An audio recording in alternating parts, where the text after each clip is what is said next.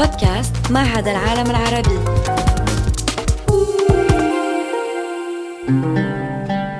أهلا وسهلا بكم. تستمعون إلى بودكاست من إعداد عبد النور بدار سنتحدث عن أركان الإسلام وبعدها الرمزي. نتمنى لكم حسن الاستماع. أهلا وسهلا بكم. سنتحدث في هذا البودكاست عن الزكاة ثالث أركان الإسلام. الزكاة ثالث أركان الإسلام وهي بالمعنى الأوسع ما نسميه الصدقة ويمكن للصدقة عموما أن تتخذ أشكالا غير محددة لأننا قادرون على أن نهب أشياء عديدة أكبر من ثرواتنا المادية. وهذا ما أتى في حديث النبي محمد تبسمك في وجه أخيك لك صدقة. وأمرك بالمعروف ونهيك عن المنكر صدقة. وإرشادك الرجل في أرض الضلال لك صدقة. وبصرك للرجل الرديء البصر لك صدقة. وإماطتك الحجر والشوكة والعظم عن الطريق لك صدقة. وإفراغك من دلوك في دلو أخيك لك صدقة. وعليه يمكننا أن نتصدق بأشياء أكثر بكثير مما نعتقد تلقائيا عندما نحصر الصدقة على المال. فما أهمية الصدقة وما قيمتها؟ عندما أتصدق أحل من شيء ما ليستفيد منه من هو أكثر حاجة. والصدقة هي الانتباه إلى حاجات الآخر وفرصة أيضا للتمعن بحاجاتنا نحن. فإلى ما أحتاج وإلى ما لا أحتاج فعلا. وغالبا ما يكون الخوف من الحاجة وراء الشعور بالحاجة هذا. فأنا أريد الاحتفاظ بالأشياء لأنني أخاف من أن أحتاج إليها لاحقا.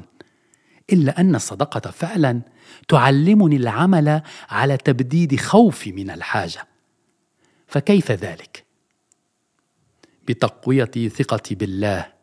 سأتمكن من أن أتصدق من دون خوف لأنني تعلمت أن أعي أنه هو الله الذي سيرزقني بما ألبي به حاجاتي. وكلما قويت ثقتي بهبته كلما صرت قادرا على العطاء. ولا حاجة لي إلى الانشغال بما أحتفظ به إذا كنت واعيا وواثقا من أنه سيحفظني هو الرحمن والكريم والودود والرؤوف.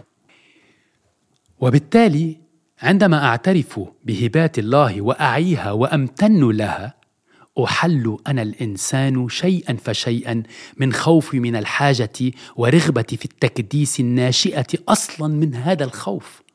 ولا داعي إلى أن أشغل بالي بعد الآن. وأنا المطمئن الواثق بحكمة الله وكرمه. وذلك بالتسليم لله ليصبح في شاهد العناية التي يحيطني بها. وشاهد العدل في منحي وحرماني وشاهد الحكمة في ترك أعيش الرغد حينا والفقر حينا آخر. وفي كل لحظة يهب الوعي الإلهي ذاته مجددا لوعي الإنساني الذي كان لينعدم سريعا لولا هذه الهبة. هذه هي الصدقة الكبرى اذن وهذا هو ذكر الصدقة وذكر معناها العميق. ومنذ الحين تصير حاجتي الأساسية في الذكر المكين والثابت للهبة الإلهية والتوكل عليها. وعندما أعطي أقوي قدرتي على التوكل على هبة الله. وعندما أجود أثق وأعي حقيقة أن الله هو من يرزقني دائما. ويقدم إبراهيم النموذج الأمثل للثقة بالله في قوله في القرآن. إني وجهت وجهي للذي فطر السماوات والأرض حنيفا. وتأتي كلمة حنيفا لتعني أنه يتوجه إلى الله في كمال وعفوية الإنسان الأول. وهذا استنادا إلى الآيتين لقد خلقنا الإنسان في أحسن تقويم ثم رددناه أسفل سافلين. ويسمح توجه النبي إبراهيم الحنيف والكامل له برؤية الهبة الإلهية تتدفق بشكل متواصل في وعيه وحياته. وعندما رأى إبراهيم والأنبياء والأولياء أن الله يدعمهم في كل لحظة من الوجود قالوا حسبنا الله. ومن يستطيع أن يقول المثل؟ من يحتسب بالله؟ من منا يريد الله ولا شيء سواه. وإذا أصبحت واعيا بحضرة الله التي هي كل شيء فأنا أملك كل شيء. أما إذا بقيت غير واع بحضرته فأنا لا أملك شيئا. لقد جاء في القرآن له ما في السماوات وما في الأرض. وحين نجعل هذه الآية ذكرا يوميا بحيث يرددها لساني ويتدبرها عقلي وينشغل بها قلبي. تتحرر طاقة هذا الذكر الروحية فينا بفعل صدق اجتهادنا الحثيث مثلما يخرج الجني من المصباح بعد أن يفركه علاء الدين. ولا شيء سوى قوة هذه الطاقة يبدد وهم الحاجة إلى ما عدا الهبة الإلهية وعطايا الحضرة والوعي الإلهيين. اللهم صل وسلم على النبي. النبي العربي يا مولاي محمد.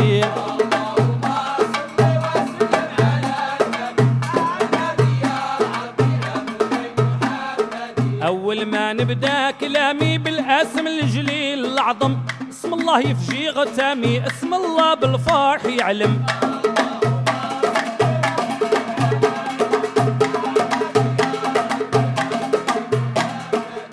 لا إله إلا الله الحقيقة الإلهية إذن هي التي تعطي وتأخذ عبري أنا.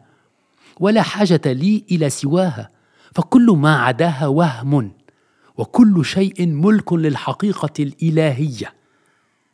وعندما أهب لا أقوم إلا برد ما رزقني به فلا أهب إلا جزءا مما تملكه هي لا أنا. ولهذا ينصحنا الله في القرآن بالاقتداء بالذين مما رزقناهم ينفقون. وفي السياق نفسه يدعو عباده أنفقوا مما جعلكم مستخلفين فيه فالذين آمنوا منكم وأنفقوا لهم أجر كبير. ويسألون وما لكم ألا تنفقوا في سبيل الله؟ ولله ميراث السماوات والأرض. وهنا يقول ابن عربي إن العارف بالله يتصدق بيد الله وإن الصدقة تقع بيد الرحمن قبل أن تقع بيد السائل.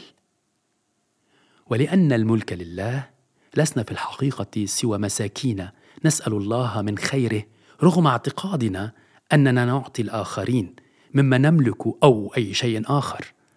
ولهذا غالبا ما تصور قصص الثقافة الإسلامية الولية مسكينا يرمز إلى الإنسان الذي فهم أن مد اليد إلى الله هي حركته الجسدية الأساسية في هذه الحياة. وقد فهم هذا المسكين أيضا أن كل ما يصل إلى يده خير له الهناء كما الكمد والثواب كما الابتلاء. والمسكين الواقف بباب المسجد هو الرجل الذي لم يعد ينشغل إلا بالانتظار على باب الله. والمقصود الرجل الذي ترك وهم القدرة على وهب الأشياء لنفسه وانحل من خوف الحاجة. ووقوفه بباب المسجد بدل دخوله ليس بكفر لكن يعني أنه يقف معدوما وعاريا وبائسا أمام باب الوهاب. ولا يقف أمام هذا الباب إلا أمثاله أي الفقراء إلى غوث الله ونجدته. وكما يقول أحمد بن عطاء الله خير أوقاتك وقت تشهد فيه وجود فاقتك وترد فيه إلى وجود ذلتك. وغالبا ما يكون المسكين في هذه القصص أعمى.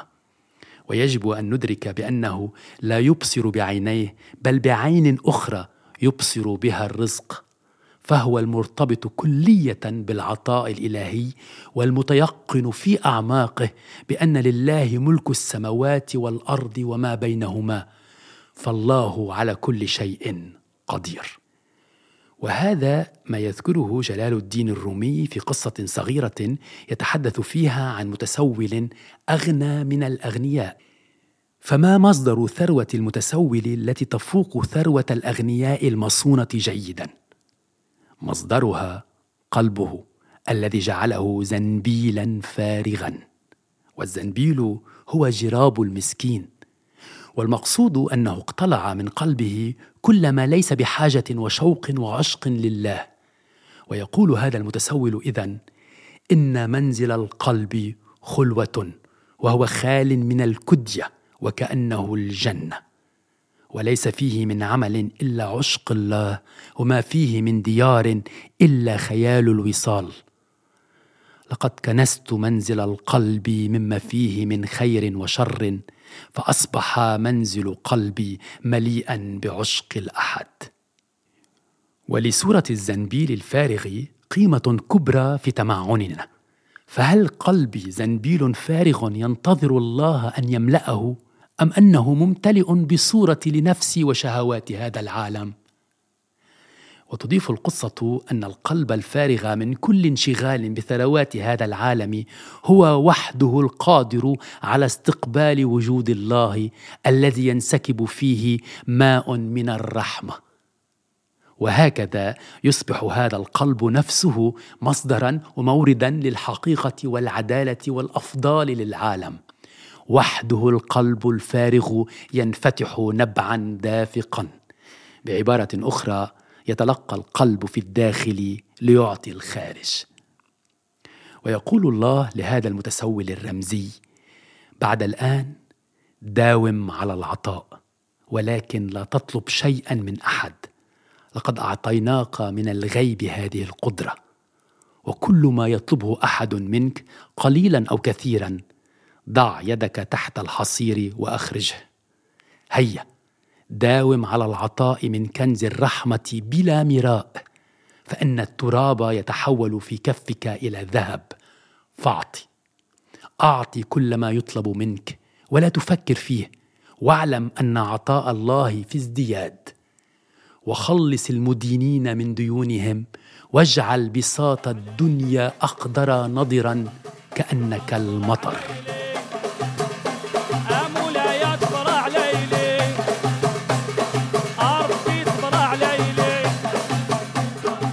والضامن هو بيك والضامن هو بيك والضامن هو بيك والضامن سيد بيك والضامن هو بيك إعداد عبد النور بيدار.